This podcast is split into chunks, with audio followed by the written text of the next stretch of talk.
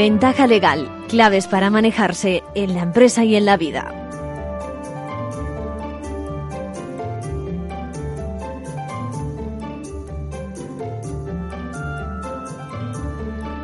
Bienvenidos, bienvenidos una vez más al espacio Ventaja Legal que pretende, ya saben, divulgar las preocupaciones del entorno legal que nos transmiten ustedes, que nos transmitís vosotros.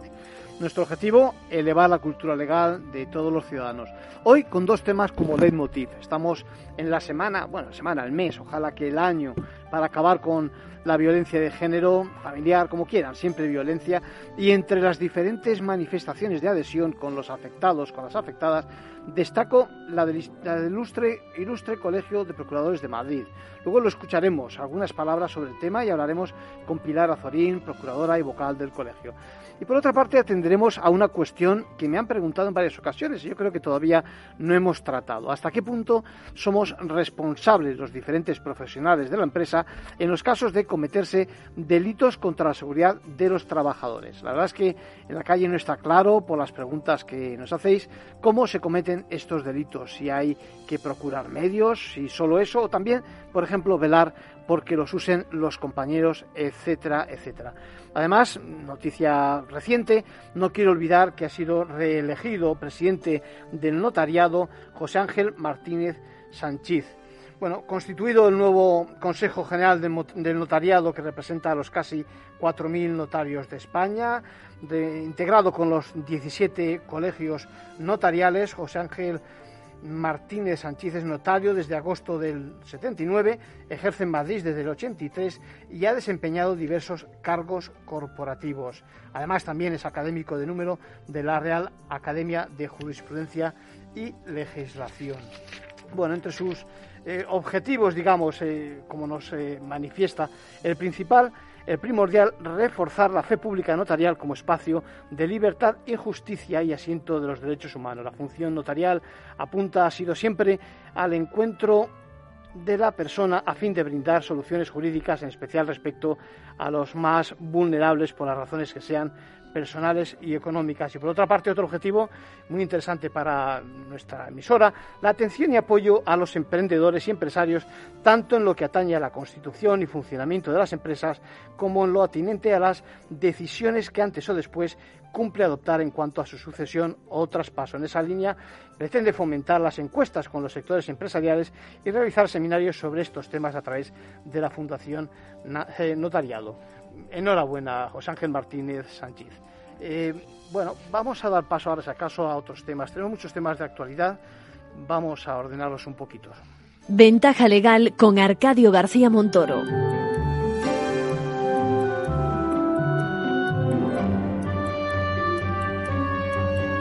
Bueno, y decía, decía que esta semana, dando voz a, a los esfuerzos por acabar con la violencia de género, no podíamos olvidar eh, las acciones que el ilustre Colegio de Procuradores de Madrid ha emprendido. Esta vez ha recogido testimonios de juristas de referencia y, bueno, del que yo quiero destacar precisamente un par. Primero, la de la presidenta del Senado, Pilar Job. Lo escuchamos. Gracias por la iniciativa de la Comisión de Igualdad del Colegio de Procuradores de Madrid en este 25 de noviembre, Día para la Eliminación de la Violencia contra las Mujeres. Vuestra implicación como operadores jurídicos es un ejemplo de compromiso y responsabilidad. Vuestra asistencia supone una garantía de protección y acompañamiento a las mujeres víctimas, mujeres que acuden atenazadas por el miedo y que sabemos que en su mayoría tardan años en tomar la decisión de denunciar a su agresor. Explicar en lenguaje sencillo a la víctima el proceso que afronta, apoyarla en las formalidades que conlleva, Asistirla con plenas garantías refuerza la confianza en el sistema, mejora los mecanismos de protección y atención y constituye un pilar básico para garantizar sus derechos y también los de sus hijos e hijas. Bueno, bien clarito como siempre. Y, fíjense ahora, quiero que escuchen el razonamiento, qué razonamiento más sencillo, eh, más completo nos aporta el magistrado del Tribunal Supremo de la Sala Segunda, Antonio del Moral. Lo escuchamos poquísimas palabras. La humanidad son hombres y mujeres, eh, solo en pie de igualdad. Si falla algo, mm, es menos humanidad, es menos humano. Eh, hay que pelear por esa plena igualdad entre hombres y mujeres, porque eso nos hace ganar en humanidad a todos. Eh, yo, como todos, pues estamos implicados en esa batalla. Yo lo hago desde derecho penal, soy magistrado de penal y el derecho penal es necesario en esa lucha, es una herramienta más. Pero me gustaría decir que el derecho penal es como la quimioterapia. Es necesario cuando hay metástasis, cuando hay situaciones angustiosas, cuando no queda más remedio, eh, pero genera muchos efectos secundarios. Mucho más importante que la quimioterapia son las políticas preventivas.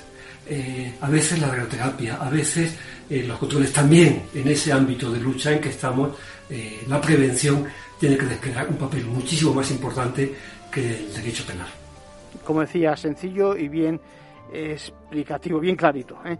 Bueno, y ahora quiero que escuchemos eh, la preocupación que decíamos antes de muchos oyentes sobre el tema de hasta qué punto uno es responsable cuando ocurre un accidente o en este caso un potencial delito contra la seguridad de los trabajadores dentro de la empresa. Vamos a coger un corte, luego lo ampliaremos a la segunda parte del programa, donde nos explica el tema el magistrado José Manuel Estibáñez. Estos son lo que se llaman delitos de peligro no se puede no, no, sabemos si se va a llegar a concretar o no en un resultado dañoso. Como no podemos controlar todos los actos de la vida, puede llegar a pasar algo malo o puede, por fortuna que no suceda. Pero desde el punto de vista de una persona que está preocupada por sus posibles responsabilidades, han de quedarse con que esas dos fases. Hay una primera que es obligación de poner a disposición, facilitar al trabajador los medios necesarios, según las circunstancias del proceso laboral en el que esté trabajando, para garantizar su seguridad. Pero no nos quedemos hecho. Existe también una obligación de velar, de controlar por el efectivo cumplimiento de los mismos. Incluso en ocasiones adoptando medidas respecto a aquel trabajador que no se muestre diligente en el, cumplimiento de las mismas. Muy importante. Eso, esto es muy, muy importante porque es la única medida de evitar, la única forma, desde luego, de reducir la posibilidad de que se produzca ese resultado que todos queremos evitar. No queremos que se produzcan unas lesiones, ni mucho menos, o sea, tristemente se han producido, se siguen produciendo muertes. Pero intentemos reducirlo. Bien, esa es una parte. Pero si no, si, si, ponemos eh, la mascarilla, las botas o el instrumento necesario adecuado, y luego no hay un efectivo control, no se vela por eso. Estamos abriendo el campo, primero a que se aprecien unas responsabilidades penales, por supuesto, pero también es que se incrementan muchísimas posibilidades de que se produzca ese resultado dañoso que queremos evitar. Entonces, esas dos, esas dos ideas, poner a disposición, pero también controlar el efectivo cumplimiento de las medidas de seguridad, son las que, las que nos tenemos que quedar para entender bien este fenómeno. Bueno, yo creo que está claro, pero lo vamos a ampliar en la segunda parte del programa. Y ahora volviendo otra vez con el tema de la dichosa lacrea, parece, parece otra pandemia. Tenemos al teléfono, yo creo que a Pilar Azorín. ¿Cómo estamos, Pilar? Hola, buenas, buenos días, Arcadio. Encantada de estar contigo de nuevo. Bueno, pues Pilar, yo quisiera que nos recordases eh, el, el, el, acto, bueno, la suma de, declaraciones que habéis obtenido de los principales, bueno, de, juristas de referencia precisamente esta semana, cuando estamos celebrando que, bueno, pues, celebrando nada, celebrando que poquito a poco se avanza, ¿no? En el tema de la violencia contra la mujer, ¿no? ¿Te parece? Sí, bueno, en realidad celebrando, ¿no? Conmemorando un día que esperemos que algún día no se celebre. A mí lo que me gustaría, como decía la viceconsejera de Cultura, es que este día no se tenga que eh, ni lo nombremos. Pero sí, el instituto, el, perdón, el, colegio de procuradores que yo represento a través de mi comisión de igualdad, pues organizamos un vídeo institucional eh, en contra para erradicar la violencia de género, que se nos sumaron personalidades del mundo institucional, jurídico y político. Y entonces contamos pues con la presidenta del Senado, eh, con el presidente de la Asamblea de la Comunidad de Madrid, espero no dejarme a nadie, eh, la presidenta del Observatorio de Violencia de Género, Victoria Rosell, eh, contamos con magistrados del Tribunal Supremo como Marchena, eh, Vicente Magro, Antonio Almoral y, y Lourdes Arastey, eh, magistrada de la audiencia Pilar Alhambra, eh, Antonio Almoral, Yolanda Ibarrola, viceconsejera de Justicia, la comisaria de Igualdad Dolores López, eh, Javier Maroto, portavoz del Senado, y, Juan Trinidad, que ya lo he dicho, y algún miembro de mi Junta de Gobierno. Eh, bueno, creemos que es muy importante eh, incidir en en que esto es una lacra, es como una pandemia, efectivamente. Eh, tenemos que tenemos que reconocer que ha habido más muertos en menos años que todos los asesinatos que hubo en España con, con ETA. Y, que sigue habiendo y que la suma sigue creciendo y encima afecta a menores y a niños. Eso es importante, eh, Pilar, porque al final eh, la incidencia de, de, la violencia no solo es en, en las mujeres, que no es poco, pero también en, los hijos, en las hijas, eh, se destroza, ¿no? Sí, sí, de los menores, bueno, te puedo decir dos cosas. Lo primero, se reconoció ya a la víctima, al menor, solo por ser, por vivir en un ambiente de violencia de género como víctima, o sea, el niño que convive eh, con unos padres eh, donde hay violencia de género ya es víctima de violencia de género, que antes no se consideraba. Date cuenta que ese niño va a arrastrar durante toda su vida, va a poder ser desde un posible maltratador hasta una posible maltratada, porque asumen roles. Y entonces eso es terrorífico. Eso es una primera, algo primero que yo te quería decir de los menores, o sea, los menores como víctimas. Te decía, eso, eso, eso hay que explicarlo, Pilar, porque a veces nos quedamos únicamente, que es una barbaridad, con los fallecimientos o con las desgracias de la víctima directa, pero, pero evidentemente al lado hay un montón de, de perjudicados. Claro, no, no, no, por supuesto. Eh, por eso queríamos hablar también de, discapacidad y, de, y de otro tipo de víctimas. Pero los menores son víctimas solo por el hecho de vivir la situación y eso lo arrastran y lo van a arrastrar toda la vida. Da igual que haya fallecido la madre, que no haya fallecido, que lo haya estado sufriendo toda la vida. Date cuenta que el, el mayor porcentaje de mujeres fallecidas nunca había denunciado el, el, el, me parece que, no, me parece, no, estoy segura, el, tiempo medio que se, que se tarda en, denunciar a un maltratador son ocho años. Ocho años quiere, es el tiempo medio, quiere decir que hay gente que no lo hace nunca y quiere decir que hay gente que tarda menos. Pero bueno, desde no hacerlo nunca a hacerlo son ocho años. O sea, la gente tiene que saber que todos los operadores jurídicos estamos ahí que tienen que ser valientes, que es muy difícil ser valiente en, en, un caso de estos, pero bueno, que, que, que, que, no hay que callarse, que hay que estar ahí, que hay mil maneras de que, mil aplicaciones, la, la policía tiene una aplicación que se llama Alert Corps, que te la instalas y es totalmente oculta, nadie la ve y, y, puedes alertar. Pero bueno, para acabar con los menores y con la infancia, también me gustaría decirte que los menores también ha habido un incremento muy grande, eh, que hay muchos menores, jóvenes menores, que son víctimas de violencia de género, pero ejercitada también por menores. Mm. Es lo que se llama la violencia de género digital. Mm. Ahora mismo eh, los niños casi nacen con un teléfono en la mano, entonces es muy fácil, muy fácil. Y, y las niñas dicen con 14, 15 años que bueno, que es que eh, es mi chico, que por amor, que, que sí, que, que me controla porque me quiere, o sea, y entonces todo este tipo de, de conceptos hace que incluso, fíjate, oí hablar a Vicente Magro, al que he nombrado antes, de, que, de que puede haber violaciones por Internet. O sea, esto lo conoce muy poco la gente, pero existe. Sí. Sí, puede haber violaciones por medios telemáticos. Y, y a ti Dime. Y, Pilar, te iba a decir, y, y, me preocupa mucho en estos, en estos meses que hemos tenido de pandemia, perdona que te interrumpa, eh, ¿cómo, habrá afectado para este tipo de situaciones? Me imagino que se habrá pues incrementado, más ocultación. pues terrible, terrible. La pandemia, eh, aparte de ser una crisis generalizada, ha agrandado mucho las desigualdades sociales y en lo que afecta a las mujeres, niñas y jóvenes, que son el colectivo más vulnerable, pues ha sido eh, ha visto acrecentada la desigualdad durante esta crisis.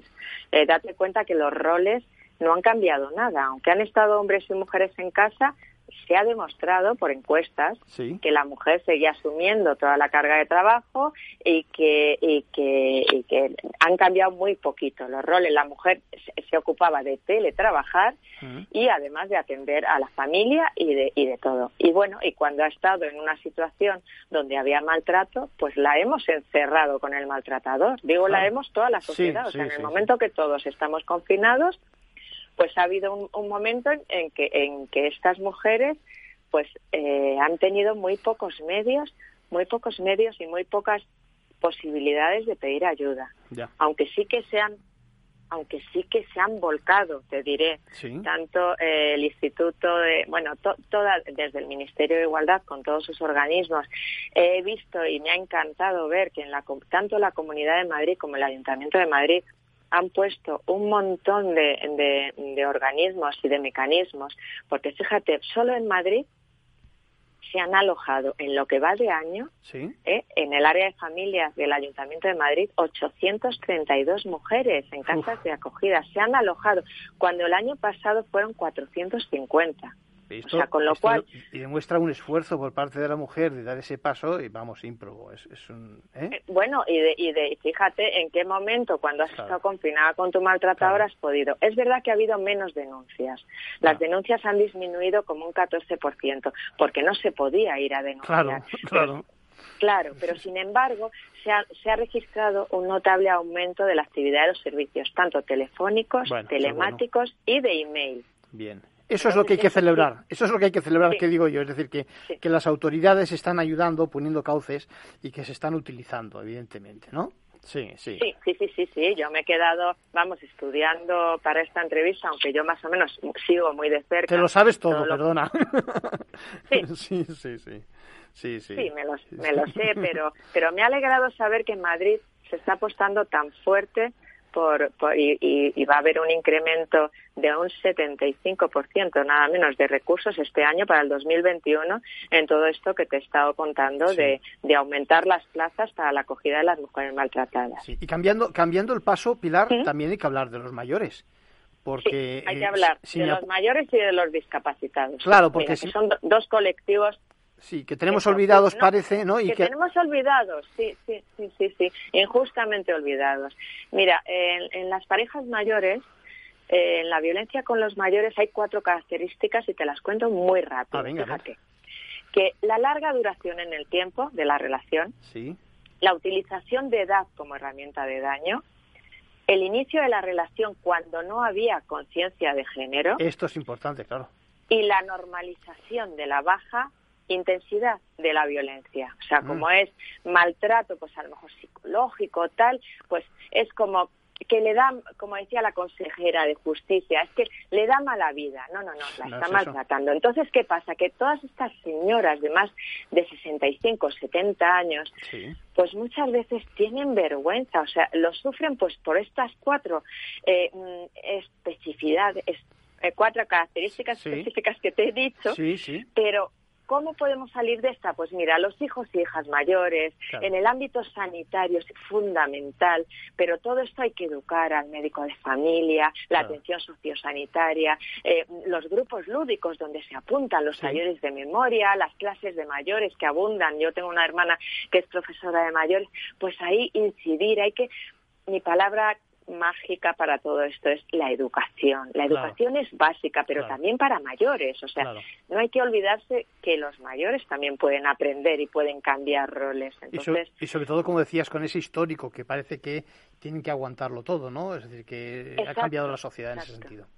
Exacto, sí, sí. Y no hay que, y no hay que, no hay que, hay que ayudar mucho a los mayores. Hemos visto que también en esta pandemia han sido los más desfavorecidos en general. Mm. Eh, ha habido más muertes, las residencias, o sea, hay que se han dado cuenta, yo creo que en todos los, en toda España, en todas las comunidades, que hay que invertir, que merece la pena, que son nuestros, son los que nos han dado todo y son a los que más agradecemos, tenemos que agradecer y, y no hay otra que, que meternos de lleno también en, acabar con la violencia en los mayores. Estamos acabando, Pilar. Eh, déjame que te pregunte, perspectivas de futuro. Ya estamos en el 2021. Perspectivas de futuro, pero antes te hablo un pelín Venga, muy rápido. que no me quiero olvidar de los discapacitados. Venga, ¿eh? sí. Los discapacitados. La Fundación 11 ya nos advertía que por cada mujer asesinada por violencia, y 10 quedan discapacitadas, que esto es una barbaridad. Sí, sí. Eh, el 40% de las mujeres con discapacidad según la última macro, encuesta de violencia de género, sufrió algún tipo de violencia en la pareja. Y esto también lo hilo con, la, con lo de los mayores. Hay que hacer conciencia familiar, social, sanitaria, em, de todo tipo. O sea, tienen que tener, son unas personas especiales, con necesidades especiales, tanto los mayores como los discapacitados. Hay que eliminar barreras, hay que reconocer esta, esta circunstancia como agravante, por ejemplo, cuando es una, es una es una violencia contra un discapacitado. Y todo esto, pues todo esto lo hilo ya con, tu última pregunta, que son las perspectivas de futuro. Las perspectivas de futuro, hombre, de momento yo las veo muy negras, ¿vale? Ya, muy pero negras porque pero bueno, pues hay que tener, hay que tener. Sí, hay que tener esperanza y, yo creo que todas, todas estas acciones pues que, estamos acometiendo pues entre todos, ¿no? Sí, Sí, sí, sí. Mira, como dice Miguel Lorente, Miguel Lorente fue es, es, un médico forense que fue el primer eh, delegado de gobierno de violencia de género. Y él dice, y yo opino desde que yo estoy en esto, que el papel del hombre tiene que ser más activo en estos cambios, porque el hombre no puede estar en esa falsa neutralidad. No, yo es que a mí no me pasa, yo no lo veo, en mi familia no se da pero no, no, no puede ser. O sea, es que eh, la humanidad la formamos hombres y mujeres. Por mitades. Y nos tenemos que involucrar todos, pero todos, todos, todos. Entonces, la responsabilidad de los hombres es fundamental. Fundamental. Estamos de acuerdo. Pilar, eh, te dejo, el tiempo es oro en la radio, se nos acaba en nada, en nada te invito a que pues vengas otro día con más calma. Que nos, va la vida en ello, que hace falta más, más formación y más educación. Así me quiero despedir y que gracias. Ah, un abrazo, Pilar, un abrazo. un abrazo fuerte, chao, chao.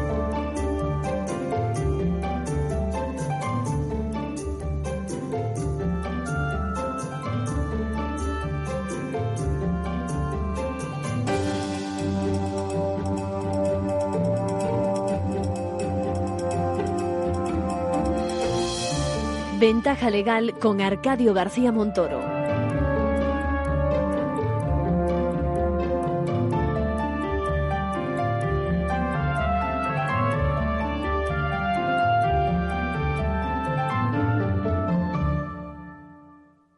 Llega eso que tanto esperabas. Llega el Black Friday a Movistar.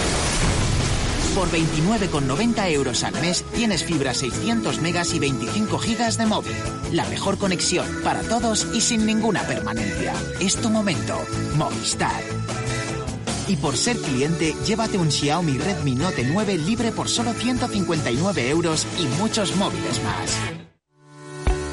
Usamos algoritmos y programas de inteligencia artificial muy complejos para poder ofrecerte un modelo de inversión así de sencillo en Finanbest, solo ganamos si tú ganas primero. Tal cual. Conoce todas las ventajas del Result Investment. Tienes mucho que ganar. Finanbest, tú ganas. Tu radio en Madrid 105.7, Capital Radio. Memorízalo en tu coche.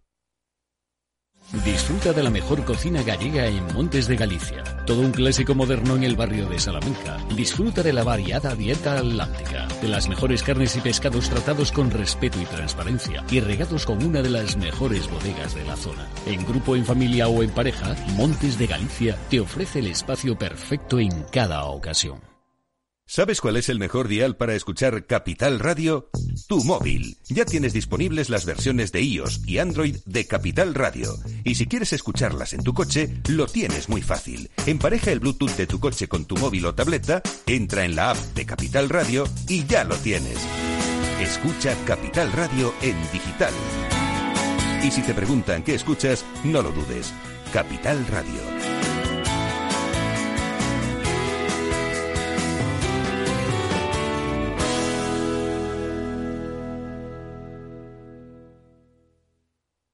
En el restaurante Gaztelubides somos rigurosos con la selección del producto para crear recetas imaginativas que acompañamos de una bodega generosa y brillante y de nuestra magnífica terraza durante todo el año. Restaurante Gaztelubide, carretera de La Coruña, kilómetro 12200, La Florida. Teléfono 91 372 8544. Una recomendación del programa gastronómico Mesa y Descanso. Capital Radio Aportamos valor. Mi empresa me ha comunicado que hace un ERTE de reducción de jornada. ¿Voy a seguir cobrando mi nómina? Desde ese momento cobrarás tu nómina de forma proporcional a las horas que trabajes y percibirás la prestación por desempleo siempre que cumpla los requisitos por las horas no trabajadas.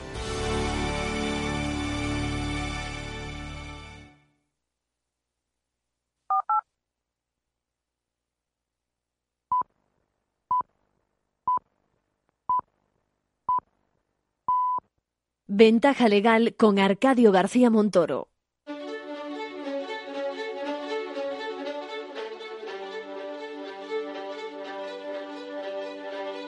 La entrevista, escuchar, es compartir conocimiento.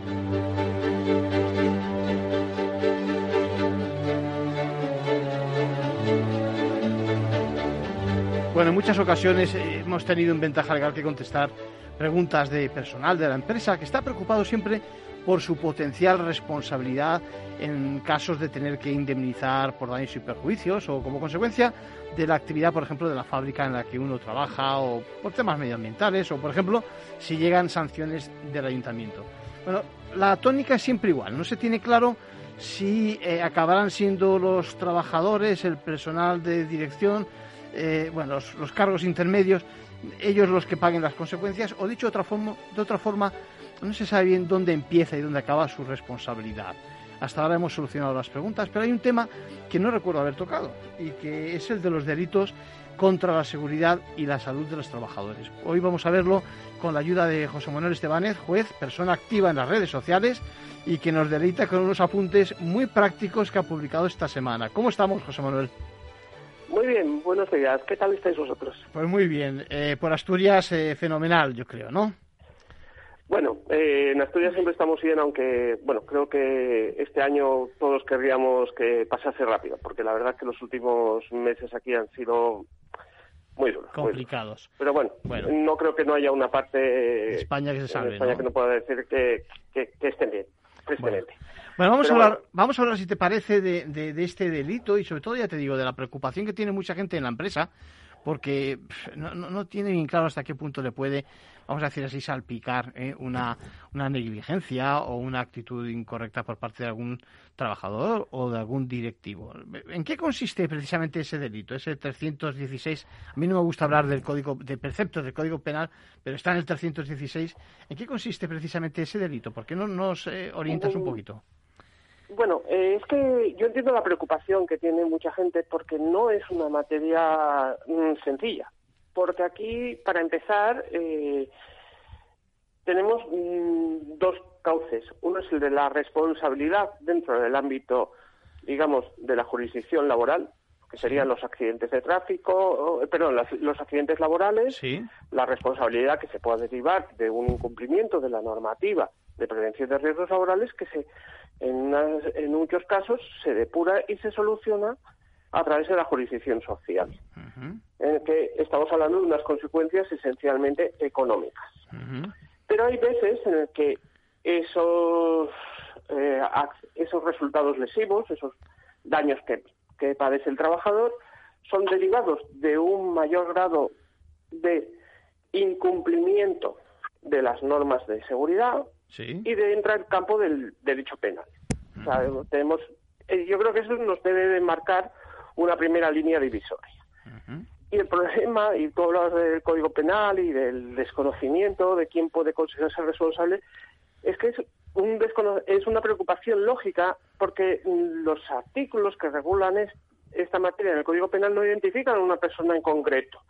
No dicen a una persona que tenga tal o cual responsabilidad en concreto, tal o cual titulación profesional, sino que hablan de la persona legalmente obligada, en términos generales es el tipo de expresiones que se deben utilizar, y claro, eso es un concepto tan extenso, tan amplio, en el que la casuística es muy, pues muy extensa. Yo creo que deberíamos ir hablando un poquito de los distintos casos que se puedan producir un poco para iluminar un pues eh, aclarar un poco estas dudas de, que pueden tener los oyentes y las personas preocupadas por este tipo de asuntos. Porque, José Manuel, porque realmente eh, desde hace unos años ya la empresa, es decir, la persona jurídica ya puede ser responsable penalmente, eso es un, capítulo que hay que tener en cuenta, pero mm. como tú bien dices, como estamos apuntando, luego a nivel personal es, es, es complicado saber si, por ejemplo, si, si en general, y ya entro en materia, si en general el, personal de administración o el gerente, digamos, de una empresa, de una explotación,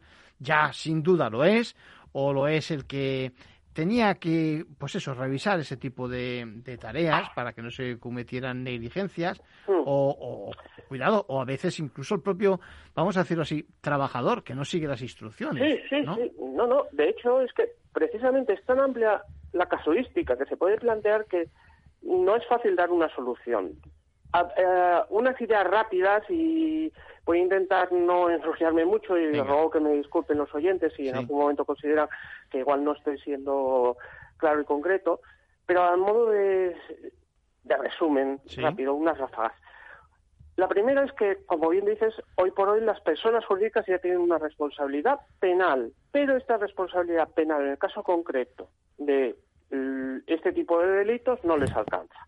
Porque los artículos que regulan la responsabilidad penal de las personas jurídicas establecen un catálogo cerrado de delitos. Pero eso no significa que no alcance las responsabilidades a, esas personas jurídicas porque en un momento determinado puede haber una responsabilidad civil que tengan que hacer frente a la misma. Normalmente las empresas habrán contratado o deberían de haber contratado algún tipo de seguro que cumpliese esa eventual circunstancia que fuese, porque pueden encontrarse que ¿quién puede ser el primer responsable? Pues si vamos a una respuesta genérica, el empresario. ¿Qué es el empresario? si vamos a la, a, la, a la respuesta legal, se supone que es el que tiene el deber de garantizar la seguridad, protección de sus trabajadores. Claro, esto es muy genérico.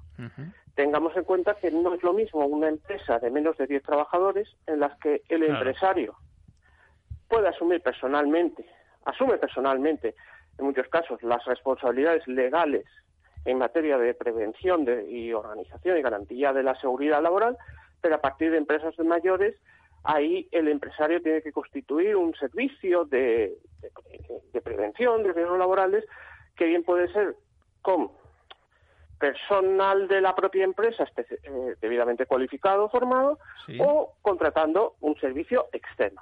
Ya vemos que de lo que parecería una responsabilidad inicial de la cabeza de la empresa, se puede dar una serie de derivadas. ¿Por qué? porque cuando la ley, el Código Penal en concreto, habla, habla de quienes están obligados, pero esa obligación no está circunscrita a una persona concreta. También nos encontramos con una serie de supuestos en los que puede existir como una responsabilidad en cascada. Dice, la responsabilidad de uno no absorbe o anula la del otro.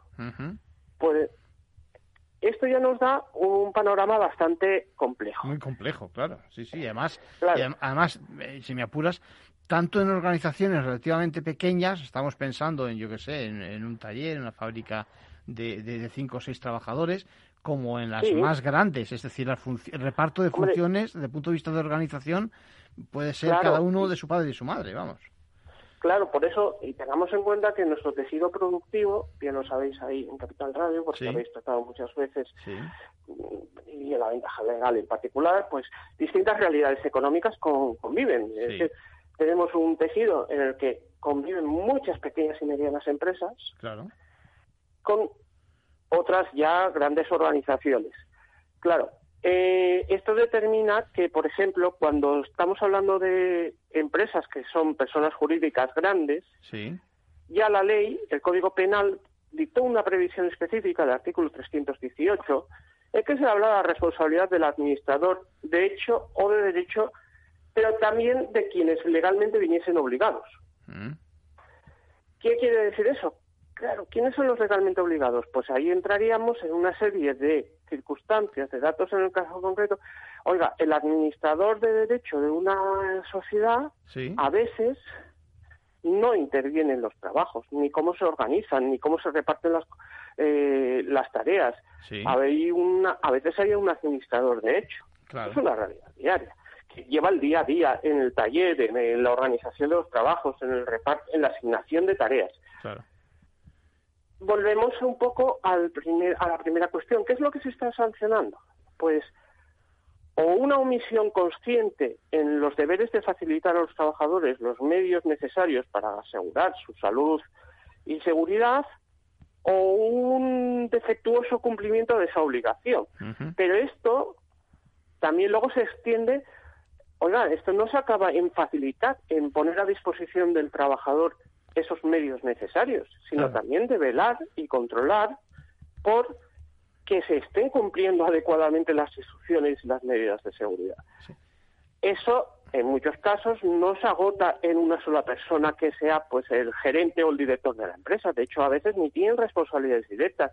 No se puede confundir, por ejemplo, la responsabilidad administrativa, en el sentido de que, oiga, igual una empresa tiene un departamento eh, que lleva los expedientes administrativos, pero las tareas concretas igual no existe conexión, ni se pasa por la ni por la facturía, ni por la obra, ni en el manejo de las máquinas se tiene intervención directa. Déjame, por eso luego... sí, déjame que interrumpa. Mira, eh, hay un tema que es eh, fundamental y lo has tocado, y es que se puede cometer el delito por omisión. Es decir, que muchas veces la excusa, a mí me han llegado preguntas y luego en la práctica profesional lo escuchas, dicen, bueno, pero si yo no he hecho nada. Es decir, no, vamos a ver, es que las cosas eh, o hay delitos que se pueden cometer porque hayas hecho algo, digamos, que contribuye a, pues eso, a, la acción que se está sancionando, o porque no has hecho cuando debías de hacer algo. Es decir, esto es, esto es un tema importante. Es decir, al final lo que exige es que se involucre en temas de seguridad aquel que esté cerca del riesgo, ¿no? Claro, es que, pero es que, ¿qué bien lo has explicado? Porque muchos podemos tener una primera idea de que las responsabilidades solo se derivan de un hacer. Claro. Y se nos olvida que el dejar, el dejar de hacer aquello a lo que estamos obligados también genera a veces ese resultado dañoso y genera también una responsabilidad. Sí, ese es un caso, sí, sí. Claro, y eso es, mm, por eso es también la casuística en este tipo de circunstancias es muy, muy amplia. Eh, puede haber responsabilidades, por ejemplo, eh, uno de los supuestos en los que más y tristemente se producen resultados lesivos y a veces pues, de muerte, pues es en la construcción. Sí. Claro, en el proceso constructivo intervienen un montón de personas.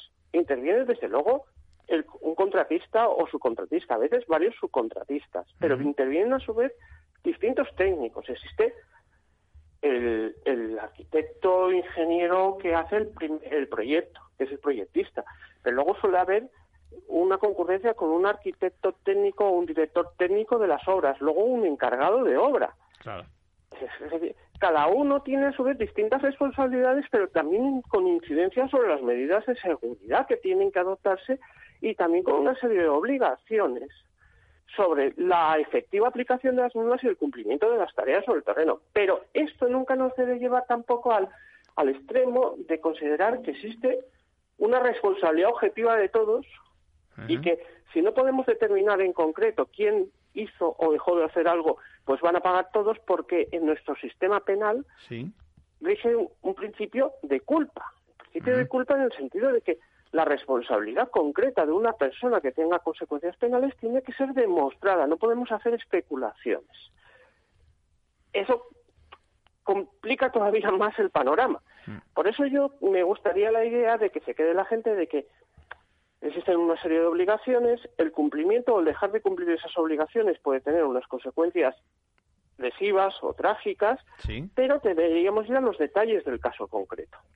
Porque a veces también nos encontramos que lo que nos parece eh, la primera calificación de accidente laboral pues se deriva de una propia imprudencia de la persona lesionada, de alguien que aunque se le haya formado o se le hayan puesto en su, en su poder, pues las herramientas adecuadas, los mecanismos adecuados, se ha puesto en una situación de peligro. Fíjate, entonces, que ya introducimos en todo este panorama otra variable más. Por eso insistir sobre todo en que a mayor formación, a mayor prudencia, a mayor rigor en el cumplimiento, evitaremos riesgos en la actividad económica y empresarial y, sobre todo, y lo más importante, por supuesto, evitaremos consecuencias lesivas para los trabajadores. Bien. Has, sí. Has hecho, has, hecho, has hecho unos matices muy interesantes Eh, uno, me quedo con uno y es la diferencia entre la responsabilidad penal y la responsabilidad económica. Es decir, podría ocurrir que a alguien no le imputasen eh, pues la comisión del delito, pero sin embargo sí que pudiera estar ahí, digamos, apalancando la responsabilidad eh, económica. Esto, esto es importante que se sepa, ¿no? Porque a veces eh, también, no sé, eh, se, tiene miedo de que, de que le arrastre a uno en lo que es, digamos, su, su patrimonio personal por una, no sé si imprudencia que cometa un tercero o una acción culpable que cometa un tercero en, en la empresa. Hombre, es importante en la actividad empresarial eh, saber que funcionan mecanismos de responsabilidad civil directa y subsidiaria. Hay veces que la empresa responde porque fue el marco organizativo en el que se produce el suceso, sin perjuicio luego de las responsabilidades concretas de uno, y puede haber una responsabilidad concurrente o una responsabilidad subsidiaria que luego pueda repetirse contra la persona que fue directamente responsable. Está pensando en este tipo de organizaciones empresariales en las que estabas hablando, porque la persona jurídica es una, los directivos encargados es otra, el personal técnico es otro, personal técnico con responsabilidades en materia de seguridad es otro y muchas veces el personal responsable, porque es el que organiza directamente el trabajo, es otra persona. Claro. ahí puede haber una concurrencia de responsabilidades, pero luego habrá que ir dilucidando uno por uno. Y también habrá que tener en cuenta que en muchas ocasiones se juega con otro elemento, que es el de los seguros de responsabilidad civil, que cubren este tipo de circunstancias también. Todo ello, como ves, es un panorama ciertamente complejo, pero que también se produce en el día a día, es muy, muy habitual. ¿Sabes? Me estoy acordando ahora de, en el entorno en el que vivimos del dichoso virus, eh, me estoy acordando de lo que han sufrido tantos profesionales, eh, incluso del mundo del derecho. El otro día hablábamos con eh, los LAG, los secretarios judiciales, vosotros, magistrados, etcétera, pero no digamos ya sobre todo el mundo sanitario, ¿no? Cuando no ha recibido la dotación de equipos para hacer esos tratamientos y al final ellos han quedado también infectados y alguno de ellos, por desgracia, ha fallecido o tiene consecuencias graves, ¿no? Ahí el papel, digamos, de la empresa facilitando los equipos es fundamental. Yo creo que es un caso típico de los que estamos comentando, ¿no? Eh, vamos a ver, en el caso concreto de este, no me atrevería porque en este momento no tengo constancia de que haya habido actuaciones penales. Estoy, estoy hablando de memoria y tengamos en cuenta de que, porque, bueno, es una materia interesante la que plantear. Estamos hablando de actuaciones, por ejemplo, nuestro sistema sanitario en España esencialmente es público y, aunque la contribución de la sanidad privada ha sido también importante en esta crisis, el peso, peso, peso lo ha llevado el sector público. Creo recordar, y estoy hablando de memoria, que ha habido sentencias por demandas de distintos colectivos, ya fuese sindicatos o organizaciones profesionales en algunos en el ámbito de algunos tribunales superiores de justicia en el orden contencioso administrativo, que no en el penal. ¿Por qué en el contencioso administrativo? Porque la relación laboral de la que estamos hablando en la salud pública es la de funcionarios y se y se ha de sustanciar salvo que se se acreditase la existencia de una responsabilidad penal en el ámbito contencioso administrativo. Por eso te decía que yo no tengo conocimiento de que haya existido investigaciones penales en marcha por ese tipo de cosas. Pero sí que ha habido pronunciamientos, efectivamente, condenando a la Administración, aunque se trata de condenas un tanto genéricas, por no haber facilitado a los sanitarios los medios necesarios en esta situación para protegerse o por lo menos para reducirlo. Eso es una de la que no tengo yo conocimiento y que puede que se llegue a producir y supongo que llevará más tiempo, es que en caso concreto del trabajador que ha sufrido una infección o un resultado de muerte, sus familiares en este caso, son, se planteen las opciones ya sea de interponer querellas penales mm. o bien reclamaciones económico-administrativas y que eso derive en pronunciamientos de responsabilidad económica de la Administración en el orden contencioso administrativo. Hasta donde yo sé, y, y supuesto, por supuesto, seguro que me faltan datos, sí. Hoy por hoy no existen pronunciamientos firmes al respecto, pero sí que se podría dar una situación hipotética, y tristemente, que alguien que se haya infectado en su medio de trabajo no se hubiesen hecho las cosas como tenían que haberse hecho, no se hubiesen facilitado los medios y se hubiesen dado una serie de cadenas de circunstancias hmm. que puede, e insisto en el puede porque no estoy afirmando, estoy simplemente especulando, en el que si se considera que no se han cumplido, no, no, no se, no, se, no se cumplieron los mecanismos necesarios para velar y proteger y, y por la seguridad de ese trabajador, del mismo modo que en otros ámbitos se sanciona a la empresa y se condena a pagar las indemnizaciones correspondientes, podríamos encontrarnos en los próximos meses, años, eh, con situaciones al respecto. Evidentemente habrá que bajar al caso concreto, analizarlo y acreditarlo, por supuesto. Lo que está claro... Pero eso podría una hipótesis. Hmm. Eso podría ser una hipótesis. Lo que está claro... Insisto que no, no tengo conocimiento de que se hayan trasladado al campo penal. Vale. Lo que está claro, José Manuel, es que eh, la noción de riesgo es fundamental para poder eh, mm. derivar responsabilidades. Y por otra parte, si te, no te parece mal, eh, la previsión en los casos estos de la sanidad eh, reciente, no mm. sé si ha fallado o, ha quedado desbordada. Es decir, que ha habido un momento en que todos hemos tenido problemas para comprar mascarillas, guantes, etcétera. Y ahí, de alguna forma, la gente ha hecho lo que ha podido. Es decir, que los equipos de administración, ¿no te parece?, han han hecho todo lo posible y a lo mejor imputarles responsabilidades es complicado. Por, eso tenemos que tener en cuenta las circunstancias de cada caso concreto. Sí, sí. En este momento preciso, yo creo que la sensación, y es una opinión, no estoy hablando desde el punto de vista del conocimiento, ni jurídico ni de otro punto, es una opinión, una observación. Yo creo que la sensación que tengo es de que estamos desbordados, hemos estado desbordados, y que unos han hecho mejor y otros peor su trabajo. Y de la sensación de que la mayoría de la gente la mayoría del común, sí. ya sea desde el punto de vista de la responsabilidad personal o de la responsabilidad de su empresa o de su servicio administrativo, ha intentado, dentro de las medidas de sus posibilidades, organizarse y protegerse y velar por las personas de su entorno. Sin duda. ¿Que han fallado otras cosas y probablemente traigan responsabilidades? Hmm. Pues probablemente sí, pero yo ahí ya se me escapa. Pero sí que insisto en que antes hablabas, por ejemplo, de personas que se han puesto en situación de peligro en el desempeño de sus puestos de trabajo. O sea, hay otro colectivo del que no se habla y, lo veo por el contacto profesional. ¿Sí? Permíteme pequeño egoísmo que hable de ello. Venga, venga. Por ejemplo, abogados y procuradores. Abogados y procuradores que en su inmensa mayoría no son trabajadores por cuenta ajena, sino son trabajadores por cuenta propia. Sí. En el que han tenido que acudir a juzgados, han tenido que recibir o tratar con clientes, ya no te digo nada cuando se han tenido que prestar asistencias en dependencias policiales o los juzgados a personas detenidas para velar y garantizar por sus, eh, por sus por los derechos de, de sus clientes y, la, y seamos sinceros, en la, inmensa mayoría de las veces aquí no hay una gran contraprestación económica, muchas veces se trabaja a través del turno del, oficio. Las personas han estado expuestas mm, lo mismo que los funcionarios, los juzgados. y porque es verdad que hubo un periodo en el que se suspendieron la tramitación o se, o, y se suspendieron las notificaciones y demás, pero durante ese mismo periodo hubo otras actuaciones que se siguieron realizando.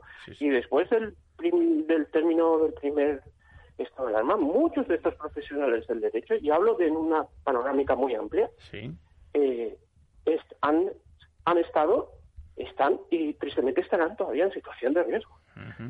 Evidentemente en nuestra sociedad muchísimas otras personas, y no es que me esté olvidando de ellas, pero yo hablo más un poco de conocimiento, hmm. eh, están también en situación o han estado y estarán en situación de riesgo. Pero en este caso concreto me gustaría, ya que nuestra conversación igual se ha desviado un poquito de lo que era bueno. el principio, pero creo que es una reflexión interesante. Eh, y también que me gusta trasladar a, a, las personas que nos están escuchando. hay, hay quienes que, se han infectado, que se han contagiado, yendo a hacer unas diligencias al juzgado o, a, o al notificar eh, un, pues un funcionario que tenga que ir a notificar o hacer una citación a un domicilio o alguien que o sea, tengo que estar a pocos a una distancia muy corta de mi cliente porque tengo que tener una conversación con él antes de que vaya a declarar. Está, está claro, está claro que como si fuéramos Hacienda, permíteme la broma, eh, eh, la justicia también somos todos y, y, evidentemente y evidentemente hay quien ha arriesgado y hay quien hay que reconocer los esfuerzos que ha hecho por por mantener aún así en circunstancias graves y, y, de emergencia la asistencia letrada y demás.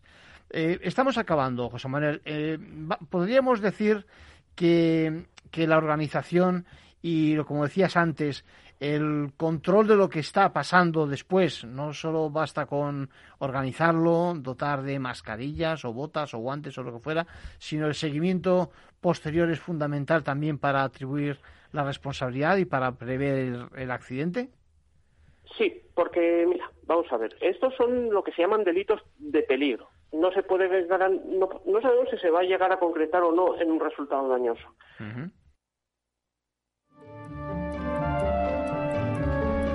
Bueno, eh, más cosas. Eh, ¿No tienen ustedes la sensación de que, bueno, de que hay cosas que cada vez más se estropean antes? Es decir, que electrodomésticos, productos de oficina, eh, muebles. Bueno, estamos ante la cultura del usar y tirar frente a la que promueve una segunda vida de los objetos, nuevos usos, incluso la reventa, lo que conocemos todos como segunda mano, ¿no? Bueno, pues para esto se van a remover algunos obstáculos legales. Eh, parece ser que tenemos derecho a poder reparar lo que se nos rompe. Y esta semana el Parlamento Europeo precisamente nos dice que sí, que vamos caminos de esa, camino de, ese, de que se implante esa cultura de la reparación de ese diseño que permita productos y servicios más sostenibles por vía de que nos duren más y todo porque eh, parece ser que las encuestas dicen que el 77% de los ciudadanos de la Unión pensamos de esa forma. Por lo tanto, vamos a ver cómo con ayuda del legislador, sobre todo desde Europa, se identifican más medidas que impulsan eso, la reparación desde la extinción digamos, extensión, perdón, mm, de la garantía legal de los productos que, adquirimos hasta el asegurarnos de que haya recambios, muy importante, incluso pasando por el hecho de que el fabricante esté obligado jurídicamente precisamente a que los consumidores tengamos mejor acceso a información sobre cómo conservar las cosas eh, de una forma correcta o incluso arreglar lo roto. Un claro ejemplo lo tenemos en el mercado digital, donde desde digamos el 79% de, nosotros pensamos eh, que los fabricantes deberían estar obligados a facilitar tanto la reparación como la sustitución de los componentes estropeados y no contribuir a la obsolescencia programada. Lo que pasa es que para alargar la vida también hay que poner el foco de atención en rebajar esos costes de las reparaciones, algo que favorece, pensémoslo así, también a nivel local la creación de puestos de trabajo en pequeños y medianos negocios que mejoran nuestro mapa laboral. Por lo tanto, la propuesta de Europa va más allá de ese gran acuerdo verde y de implantar lo que se denomina la economía circular. Contribuye también a la lucha contra la distribución de productos que no son lo suficientemente seguros, que es el efecto colateral de esta filosofía. Bueno, los dejamos aquí por hoy y ya saben, pueden escucharnos todas las mañanas en el programa La Bolsa de la Vida de Luis Vicente Muñoz y los domingos también a las 8 de la mañana. Un abrazo.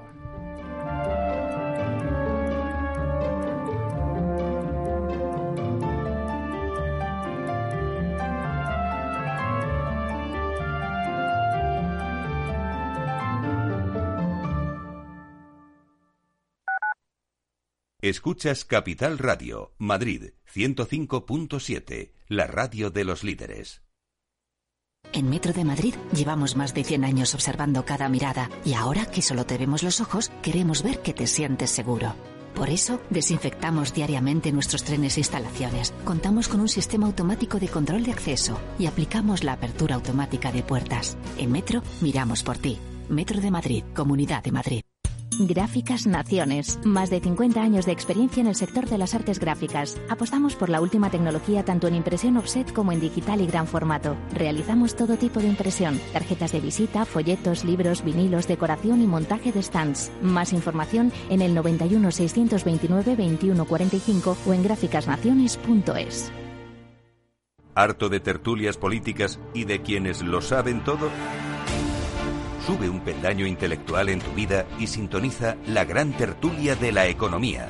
Un debate pragmático y sin afinidades que revela las grandes transformaciones de nuestros días, con figuras de gran talla económica como Pedro Schwartz, Ramón Tamames, Francisco Navarro, César Arranz, Hermenegildo Altozano, Isabel Aguilera, Manuel Moreu, Juan José Rubio y Fernando Zunzunegui, entre otros. la gran tertulia de la economía, cada mañana a las 8 y 20 en Capital, La Bolsa y la Vida, con Luis Vicente Muñoz.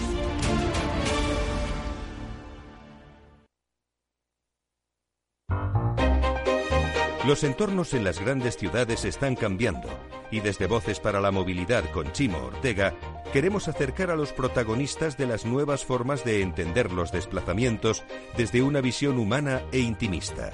Cada martes a las ocho y media de la tarde en El Balance, Capital Radio.